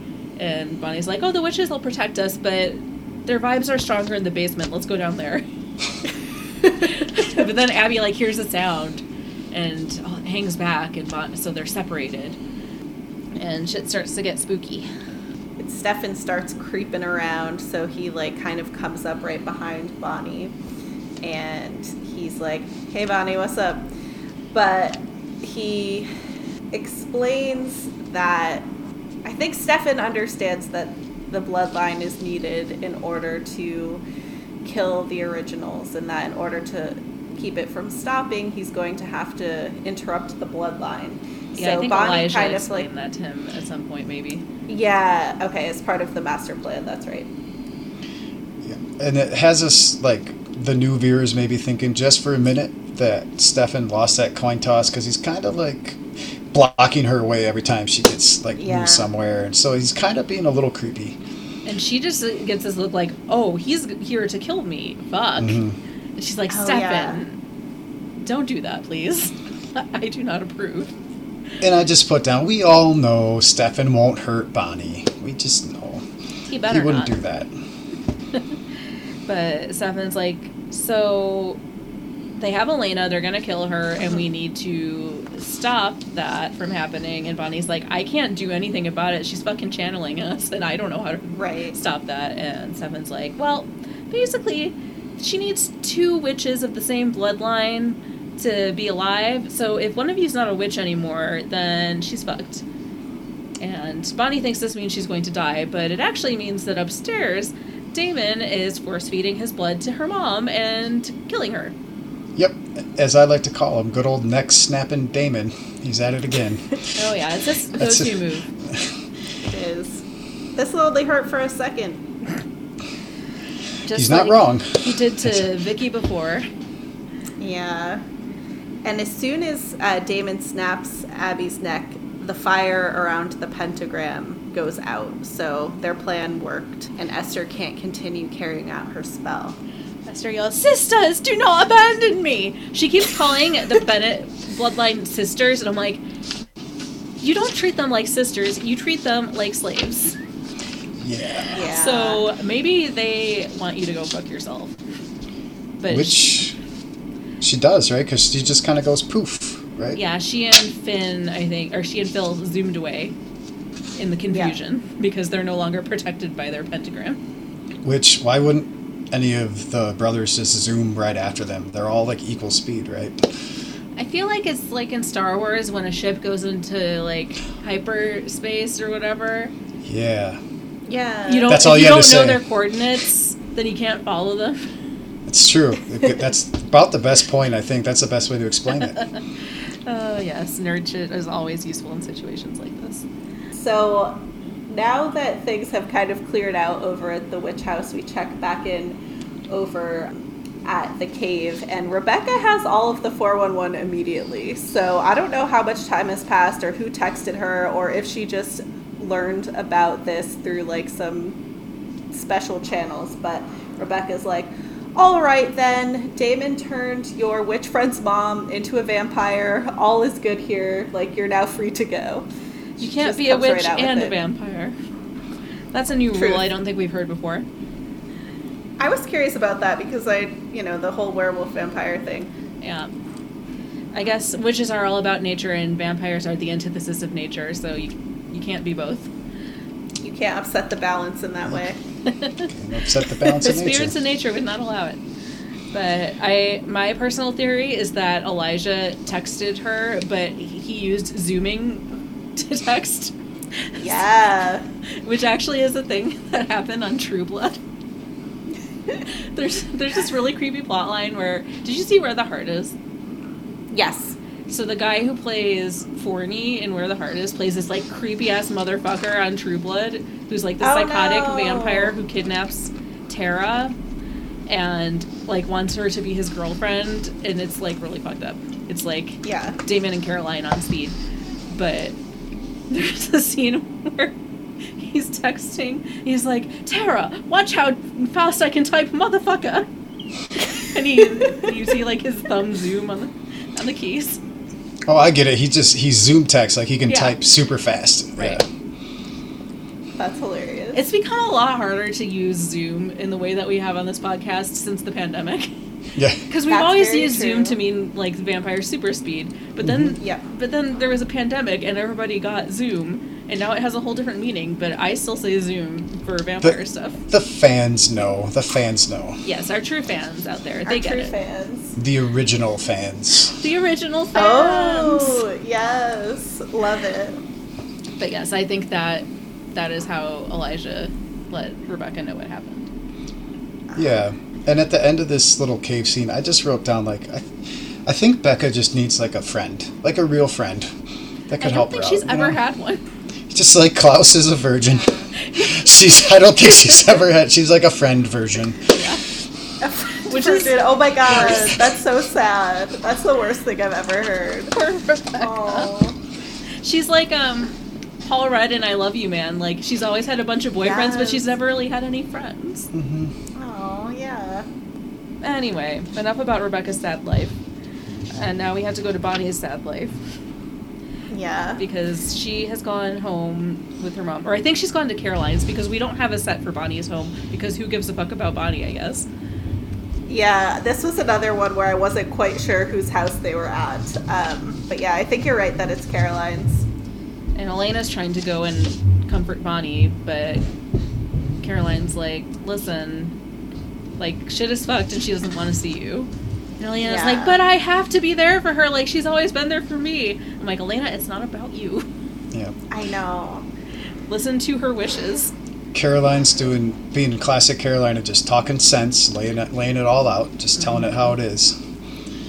Yeah, and she had a line here that like really, I don't know, pulled at my heartstrings. And she's like, "Listen, you know, you've been through a lot together, and you know, of course, like you would want to see Bonnie, but somehow in all of this, Bonnie is the one who always ends up getting hurt." And I was like, "Oh my God, it's so true, and it's so sad." And Elena's face in that moment is like, oh my god, you're so right.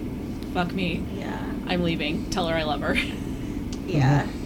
And Caroline's using a very gentle voice in mm-hmm. this. I noticed like yeah. extra, like extra gentle voice in this scene. She seems like she's 10 years older than Elena in this scene. Yeah, definitely. But I'm also like, Caroline, you're also always the one who gets hurt. Everybody always gets hurt except for Elena. yes, Which is why probably she understands where Bonnie's coming from right now. yeah. But it's very Caroline sad. is such a good friend. and then we see that Bonnie is like hiding around the corner and has overheard this whole conversation, and like a single tear runs down her cheek. Yeah, Yep. There's a lot of good tender moments in that scene. A lot of good friendship understanding happening. Yeah. And I'm like, okay, I get that this is really fucked up and, and a bummer, but also like, it's not like when Grams died. Like Abby's not dead, dead. Like she's turning into a vampire, which is not probably what was in her life plan, but she's gonna wake up. yeah. I thought that like, I mean, I get why she would be sad, but it was just like last episode or the episode before that Bonnie was sassing Abby up and down the block about abandoning her. Um, Yeah. so And like this literally just happened to Caroline's dad, and he actually died. right, yeah, but anyway, And let's not forget, like everyone was all about the murder early on, and so the fact they were able to stave that off some way should be. yeah, nobody A good got thing. actually permanently murdered, which is you know not the outcome you would have expected at the beginning of this episode. But it's complicated. Bonnie has complicated feelings about her mom, so I get it. I have space for that. But anyway, yeah. Elena leaves, which is good. Elena is basically getting rejected at all corners in this episode. Like nobody wants to talk to her anymore. Oh, Yeah, that's, she's- that's true. She's getting some truth bombs laid on her. I think she's taking it all in a little bit, though. She's not just like yeah. Oh no, she's not denying like- it. Yeah. Yeah, she's handling it fine, but it's just like the opposite of what it usually is with everybody just like obsessed with Elena and everybody wants to talk to Elena and be with Elena and hang out with Elena. It's very refreshing. I'm sure It is. Rebekah loves it. Oh yeah. So then I think we check in on Damon and Stefan. Mm-hmm. Um, and they learn that Elijah has let Elena go, so they don't have to worry about it too much anymore. And they seem, I think, a little bit surprised that Elijah like followed through on his word and, and nothing like bad happened. Elijah is very honorable, except for that one time. I really enjoyed that the scene started with just like this very long shot of Damon washing his hands in the bathroom and like putting his ring back on. oh yeah. What is the point of this? Did a little They needed Damon. to make the episode longer. I really, if they were going to have that, they should have showed us the show, the soap dish with the moonstone soaps. yes. But they're talking, and Stefan's like, "So about that coin toss, I lost, but you're the one who did the dirty deed. What's up with that, Damon? Why you so noble, bro? You hanging out with Elijah?" That's just uh, Damon being the subtle good guy. He loves to play like the undercover martyr, if you will. Yeah. Yeah. Stefan's so always true. the overcover martyr. Yeah, and the Damon's a overt. martyr. yes, that's the word. Damon's a martyr on the DL. Yeah, he's yeah, he's a Yes. martyr on the deal. But he's like, listen, I can tell that like you're trying to be good again, and I don't want to fuck with that because you're my brother and I love you. Except I can't say those last two things because it's against the rules. And BTW, when's the last time you had a drop of human blood? Stefan tries to avoid the question uh, for a minute, but then he admits that he hasn't had blood since the night that he almost drove Elena off of Wickery Bridge. so we get another Wickery Bridge shout out here, which is nice. We should have a drinking game where every time they say Wickery Bridge, we have to like do five shots. We would Just one. But yes, But yeah, they Yeah. kind of get to what they've been alluding to the whole episode that Stefan isn't he's not on the human blood. He's trying to go back to bunny bunny blood.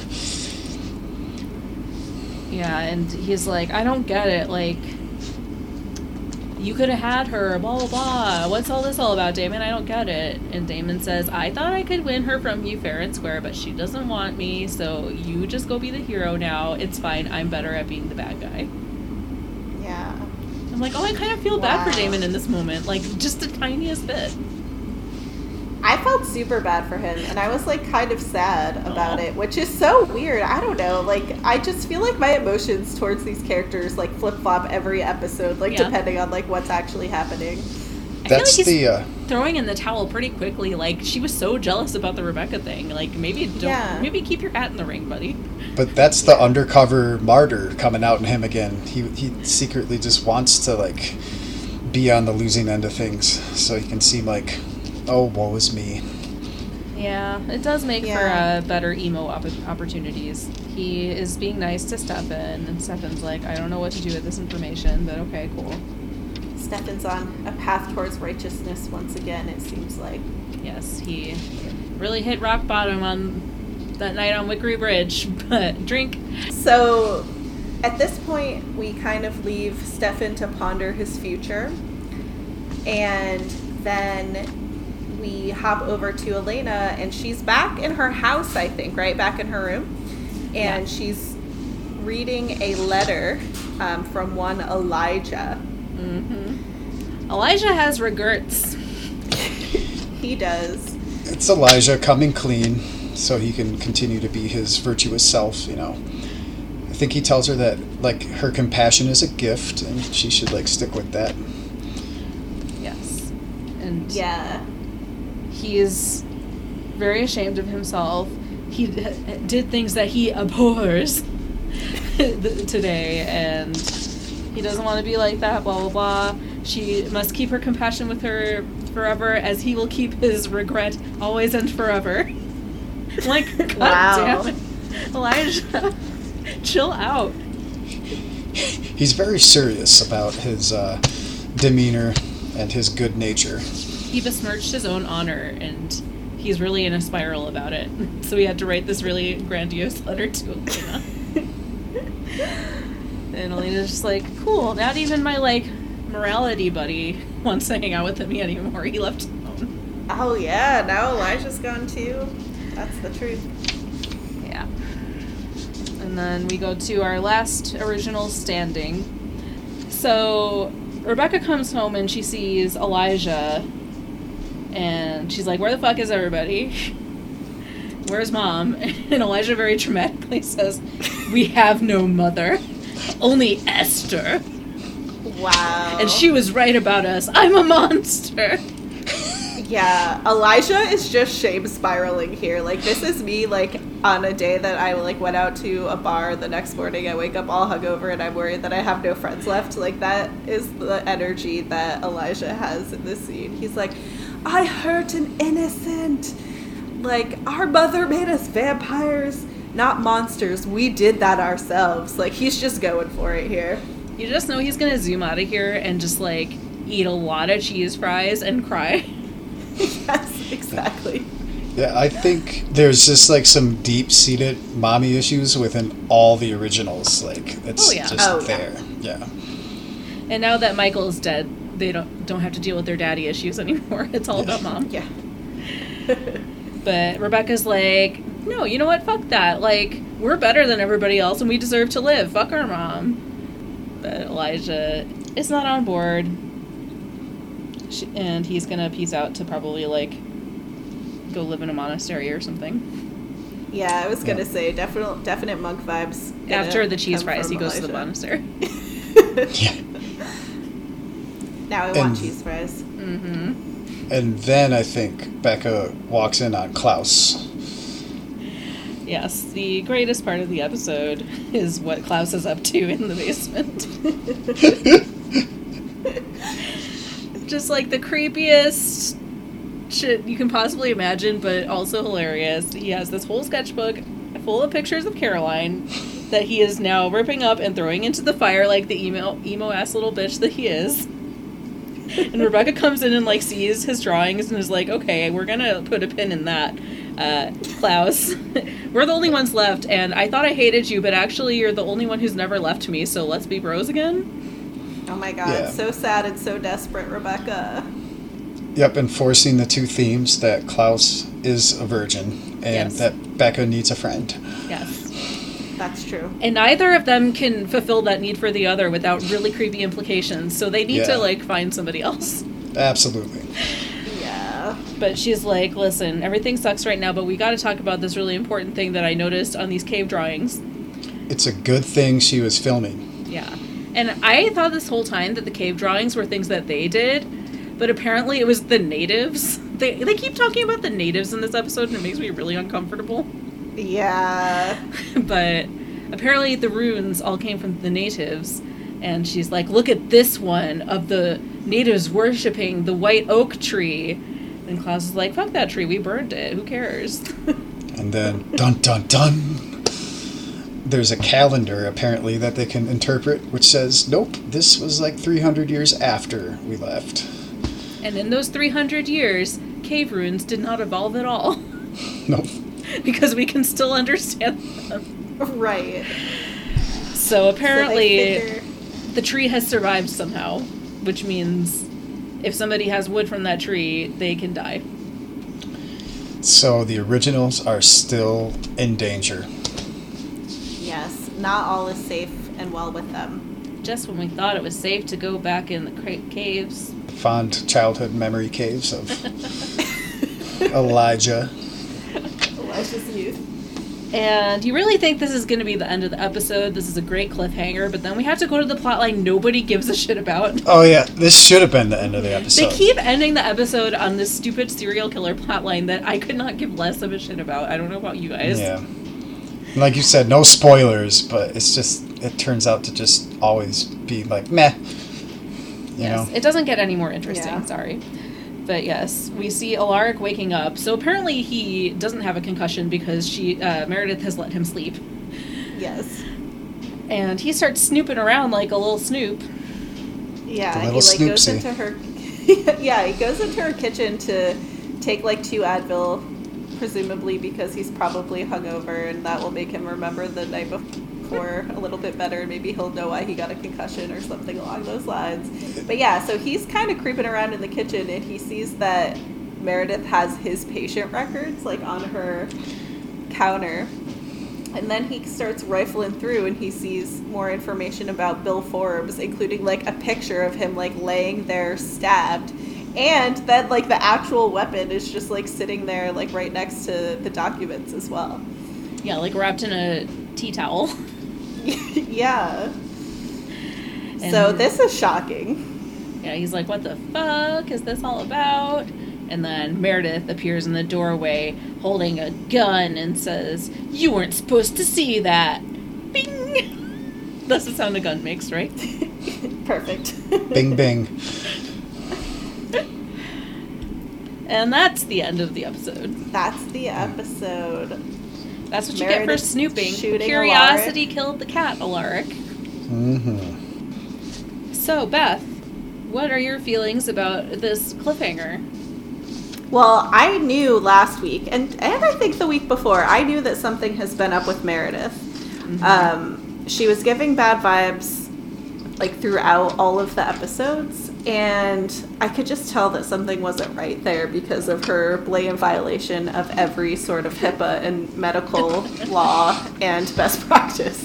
Yeah. You can't trust somebody who takes their work that inser- unseriously.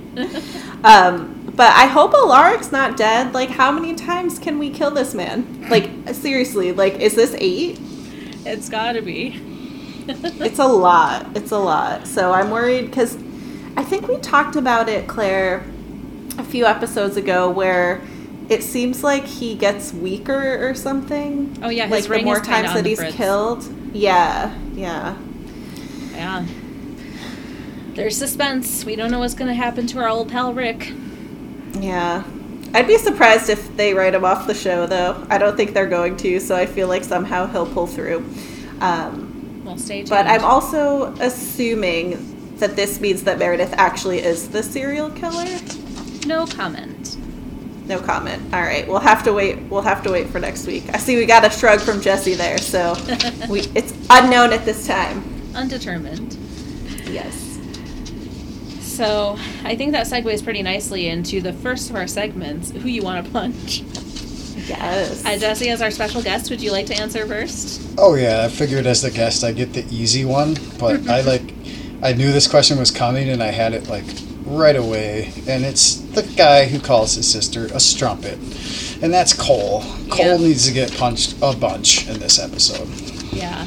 Even Yeah. without that, I just I he's the most punchable of the siblings. Even even more punchable than Finn, if you ask Whoa, me. hot take. wow, at least- that is a at least- hot take. Finn keeps his mouth shut for the most part. They're punchable in very different ways. True.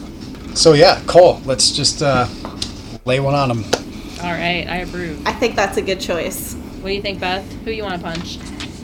All right, so you might be upset and want to punch me after this choice this week, but I'm actually going to have to punch Elijah. I know, I know, but the fact that he was so like willing to turn on Elena, and like I know that he's like trying to preserve his life and everything, but to have such like a high opinion of your morality and then have no qualms with like stomping into the caverns of your youth and having Elena be hostage to Rebekah and almost get lit on fire. Um, Elijah's really kind of like the mastermind behind that. And also his whole self-pitying thing at the end was kind of annoying because I'm like, all right, like, like, can you really be that upset about all of this shit that you just did? It was like an hour ago, bro. But yeah, I don't know. Elijah, he wasn't doing it for me this week. Oh, snap. Can you at least punch him in like the gut? So Yeah, don't- not the face. Yeah. Yeah, no, not the face. I'll uh, I'll give him a quick side side jab. Okay. I, I mean, I don't agree, but I don't hate it. Okay. He was questionable this week. And I had to say, The Caverns of My Youth would be a great album title. Oh yeah. So Claire, who are you gonna punch? I am gonna punch the hell out of Esther Esther. for Yeah. all the shit about channeling the bloodline of the entire bloodline of Bennett, which is against their will, and with the fun bonus like racial aspects of that. That's a big part of it. And I don't know what it is, but like I get major turf vibes from her. like Like that's not even an issue that's on the table in this show, but it's just like you'd know that Esther would be a turf. she just has that personality, like sisters. We're all sisters, unless you're not the specific kind of sister that I'm thinking of. I could totally see that. Like she and J.K. Rowling would be best friends. Mm. They would. They really would. I could see that 100%. Yeah. So I want to They punch her. might be. They might be. As the de- uh, designated queer representative of this podcast, I would like to punch her and all turfs. I support this Yeah. decision. This We got decree. your back. Yeah. Yes. Uh, so who do we all want to high five? Jesse, again, we'll let you go first. So I wrote down a lot of people, so I'll actually go last on this, just I don't want to take someone's, because I had some some takes that could have worked. So I'll go last on this one. Okay, Beth, Yeah. who you want to high five? right. Who do I want to high five in this one? I always say it, but really the best person to high five in this episode is Caroline. The fact that she was able to lure Klaus out so that the plan could be carried out. She looked amazing. She's so funny and nice, and she really was such a good friend to Bonnie at the end, um, where Bonnie was dealing with the fallout of Abby's vampire transition. Um, I thought Caroline was just rocking it this week, um, as usual. So that would be my choice. How about you, Claire? I have like mixed feelings about a couple of different people where like I uh-huh. want to divide it in two because I sort of wanted to punch Elena for a lot of reasons this week, but I want to high five her just for not wanting to murder Elijah. like I thought that was very important. But I also wanted to not so much high five as to hug Rebekah Yeah. Cause like her life sucks. Everybody treats her like shit, but she's still always got the sassy quips and like she stands up for herself. But also like she's really sad. and I yeah. just I want to be her friend. I want to Yeah. pop her friendship cherry.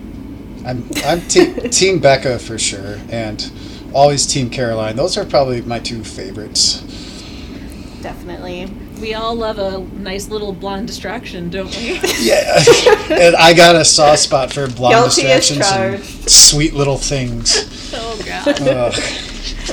Ugh. Uh, So I cheated and picked two. So I hope you still have somebody left. Yeah, no, I did because like both. I wrote down three people, and Mm-hmm. I'll just name the other two people besides Caroline, who was obviously the number one choice. Mm-hmm. But just because they don't always get the high fives, I, I put Damon and Rick. Uh, Damon for. Okay. kind of being the undercover martyr, but it worked in his favor. He was like being a pretty decent brother in a very Damon way, Mm-hmm. and he kind of like you know helped everything go into motion and, and made sure Stefan didn't look like the bad guy. And then Rick was just doing his part this episode. He he stood up for uh, Meredith Fell and and took some balls to dagger uh, an original, and uh, he gets shot at the end just for kind of snooping around. So he those two they kind of need a high five. They were doing their part. You know, they weren't that bad this week.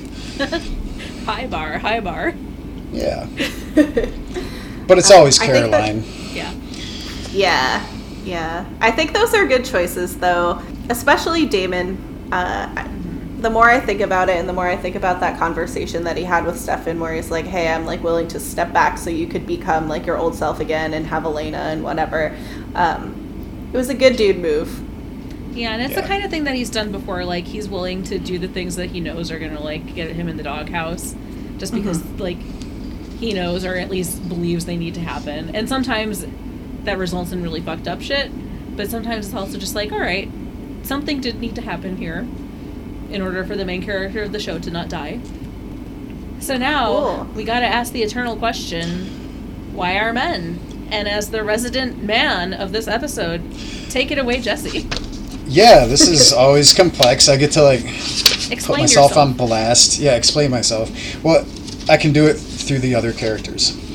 Yes. Instead of going on this whole dissertation about how people can change, and like me in my 20s was like a lot different than me in my 30s because you learn and you meet people in your life that help you point out things about like what you should and shouldn't do. But I've always like my mother raised me very well. I feel like, and just to like empower the women around you. And I have a little sister, and to be the kind of person that builds them up and doesn't like break them down. So like this episode was just traught with the original brothers just like downing Becca left and right. So we, we covered that a lot. So mm-hmm. obviously Kol was very big on the Wire men, you know, mm-hmm. and even Elijah didn't like stick up for Becca overtly, and Klaus sticks up for her, but also has his own manipulative relationship with her. Mm-hmm. So like very harsh on like not building up the women in your life, like you guys are all originals. You should be strong, and you know you should be empowering her instead of like keeping her down. Yeah, That was, like- Elijah even like calls himself out in that conversation with Rebekah. He's like, "I used you as a weapon. I wielded you like a sword, my sister." Yeah, very much so. Yeah, Elijah Just- said wireman. and uh, the writing on this show just always screams wire men because it's always like, oh, Elena needs to be saved, and Rick's gotta do like save Dr. Fell, and it's just always happening. Like it's the damsel in distress. So the writing on the show is very strong, like wire men vibes. Does that suffice enough? Yeah. Yeah. I appreciate paid you taking the mantle. lead. Yes, I was gonna say I'm impressed and appreciate you taking the lead on on Wire Men and explaining this to me because it is the eternal question. And Um, I guess my one last little point would be that the wire men we, we got to take it upon ourselves to like kind of change because it's not an excuse but like look at this show and a lot of media and culture with us growing up mm-hmm. with with if you don't have that self-awareness you're just kind of taught to treat people in your life like that. Like Yeah. oh men go save the damsel be the strong guy you know the whole bad sides of being chivalrous if you will. So Men have Gotta- to give women permission to murder. y- That's exactly what we Yes. all know to be true. Yes, the the patriarch is very strong in this show. It all leads back to that. Too So. true. it does. Yeah. It really does. Take does. it away. And that's why it's important for us to point it out so that all those men listening out there, and I know there are some of you because one of you once told us that we taught you about feminism and it was a great moment. It was Uh, honestly a beautiful moment. Yes, when we examine things, as you said, Jesse, like that's how we learn. Like, oh, that's fucked up. And it's not restricted to like men. It's also like, oh, I've been taught by TV and movies all my life to think some really racist shit. Like, and as a white person, I gotta examine that. Exactly. And to your guys' point about like how women are pe- portrayed and about how honestly like a lot of people watching the show probably had I watched the show when it was originally on would not have caught up on so many of the problematic things that are surfaced in literally every single episode. Yeah, Um, like but- me, I didn't pick up on most of the shit, and it was only like ten years ago. Yeah, yeah, absolutely. But another thing that I always like to keep in mind is that it's okay for us to like still consume and enjoy like pieces of pop culture that present like men and women in this way because there's not a lot of good culture out there that doesn't, right? So especially like in like the mainstream media. So yeah. You don't have to Thanks for feel sharing that. ashamed for like watching this stuff and liking it. Like everything's Yeah. problematic. But get some fresh writers and some younger writers that actually know what like high school kids act like. And what sounds phones make when you don't have a signal. And how computers work. so I had one really little thing, which was the letter that Elijah writes to Elena is very sweet, and I'm like, oh, I love you, Elijah. But I love that he had to leave it on her bed. I'm like, oh. have you not heard of a mailbox? There's like a little house specifically on on the porch where you put the mail. That's where letters go, Elijah. Okay. like- Elena's This is like if it was a Salvatore, he would have just been like sitting on her bed himself to give her this speech and then compel her to forget Right. it. So this is like a lot better comparatively speaking. But he still had to go into her bedroom when she wasn't there. yeah, Elena's room, man. Elena's room has just been violated left and right. It's just no Grand privacy. Central Station Yeah. for vampires. I didn't even pick up on the fact that like it was weird that it was on her bed, but you're so right. Everybody just goes in there. She really needs to Uh. start closing her windows. She does. Put some salt But- by your door. Yeah. right, keep them out. Um, there was just one other thing that I wanted to mention in terms of why are men, because this really kind of pissed me off this episode. Uh, all of the conversations that Damon and Stefan were having between each other on who gets to get Elena without like considering the fact that she might want to make that choice for herself. Um, and it's like seems like pretty much set in stone by the end of the episode that like Stefan is the one that gets her. So, you know, it's like, yeah, she could have feelings for both, but that doesn't necessarily mean that she'll choose between you, like, whichever one you present. It's Yeah. just very weird. Very weird. Yeah. And the fact that Elena has no agency in that seemingly at all is bizarre. Both still like claiming ownership over her decisions in that way. Yeah. Yep. Yes, like we will choose which one of her us she has to hate forever because that's our power. And also Right. the way that they were talking the whole time is like, oh, neither of us wants to date Elena anymore, which somehow translates to neither of us cares if she lives or dies. Right? like Oh my if she's not a potential yeah. girlfriend, like fuck her, I don't care, kill her. Yeah. Collateral damage. Yeah. And I think that'll Yep. about do it for for the Well- men this week. Yeah. Yes. So we get to go to So- our very favorite segment and ask who should have done it. Jesse, what do you think? So this was a tough one for this episode, and I had a few things written down. So I'll, I'll start with the hot take. I believe it's a hot take, but I put down Elena and Becca and Rebekah That was one of my top I- choices Yeah. as well. just to like, was take all those emotions and just get it out. And I, I think it would have it would have happened because they both like Elena would have shown some compassion, Becca would have gotten some attention, and maybe that's a good way to like bury the proverbial hatchet. Is just you know they should have done it. That's that's the way I see it. I, I just saw a lot of tension there. They should have buried the proverbial hatchet by busting out the proverbial scissors. Sure. Yeah. Exactly. I'm not. Try- I'm not trying to sound too much like Why Are Men by suggesting that t- like two ladies get it on, but for those like emotional reasons, I believe there is a lot of tension there. Oh no, I So- totally agree. yeah, that was on my list for sure. It's like for you're sure. Mad because I hurt your feelings. I don't care. And then just blah, yeah. Thou doth profess too much, Rebekah. It's a thin Yeah. line be- between love and hate. mm-hmm. So uh, not such a hot take on my part then. An accurate take. There we go. An accurate take, a strong choice for sure.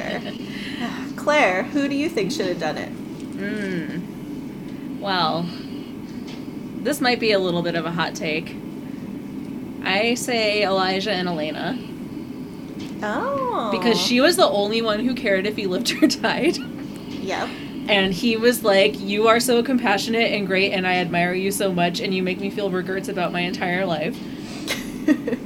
and also, I was once in love with the original Petrova doppelganger, who is identical to you, so I probably am attracted to you by association. And I don't know, I just like both of them, and I can't say Elena and Rebekah because Jesse already did.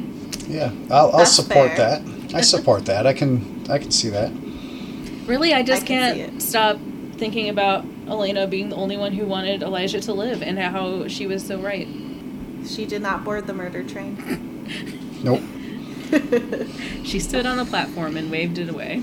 She She she stood on the the alive bus or whatever you want to call it, the living bus. All right, Beth, who should have done it? Ugh. I feel like this episode was one of the harder ones that we've had recently. Um, I'm gonna pick this one as like a hate fuck situation, and I pick Meredith and Kol. Oh my uh, God. they're both they're both horrible. So you want to force them to fuck as punishment? Pretty much. Okay. Yeah, not like it. not like a hate fuck in that they hate each other. Like I hate this choice, and they probably would too, but not in a not in a creepy way. No, I see your thought process here. Yeah. Uh, but I don't have a lot more to say. It's like when uh, we used to always say this was a Tyler and one. Jeremy. It's like these people both suck. They deserve each other. yeah, exactly, exactly. Uh, I don't know. I don't know what's gonna happen with Meredith. She sucks. Kol sucks. Yeah. And until you mentioned it, Claire, and this is maybe like a fourth one that I just kind of thought of now, but like Klaus and anybody. Let's like maybe that'll Oh, help yeah. with some of his oh anger. my God. like let's pop that cherry and get him to calm down a little bit. Yeah. Maybe maybe he'll stop trying to create a hybrid army and draw a hundred sketches of a, you you know, one chick. So Oh yeah. just Yeah. maybe Kol can take Klaus to the brothel. Just get it over with. it might solve a lot of problems. Yeah. Well, that'll just about do Alright. it, won't it? We don't have any more segments. If you want to tell us nice things about ourselves or mean things, whatever, if you want to tell us your theories about the sex lives or lack thereof of the originals, you can mystic follow us on Twitter at the VD Diaries. You could also find us on Facebook. We're the Vampire Diaries Diaries, and on Instagram, we're the underscore VD underscore Diaries underscore podcast. And if you'd like to write us a longer message and don't know where we live, so you can't leave it sitting on our bed, you can send us an email at thevddiaries at gmail.com. And we actually got our first email to that address recently. And just wanted to shout that out. It was very exciting. We got a really nice email from Alicia. So thank you so much for writing in. Uh, Thanks, I- Alicia. I was happy to see that you also love Caroline and hate Jeremy. Both Ah. very good opinions. So if you want to share your opinions and maybe get shouted out, you can send us an email there, or you can rate and review us on iTunes. Yes, we always appreciate any feedback coming from our listeners. And we've gotten so many nice messages through Instagram, specifically recently. Uh, it's warmed my heart every single time. So thank you all. We love you. Yes, we do. It really makes my day every time we see something like that come through. So, really appreciate you all listening and for reaching out to us. And if you ever cross us, I will uh, take the printouts of all those nice comments and rip them out of my notebook and throw them into the fire. Well, it's been a real blast. Thank you for joining us, Jesse, and Oh, yeah. for giving your uh, unique male perspective. See, uh, listeners out there, we do like some men. Take some time. Keyword some. yes, not we don't like all men, not all men. No, not all. uh, But until but next yeah, time, thanks again, Jesse. yes. You're very welcome. Take care of yourselves. If you want to murder somebody, don't wait for any man's permission. Just fucking do it. And I hope your mom doesn't want to kill you. He's a ripper. Mucho love.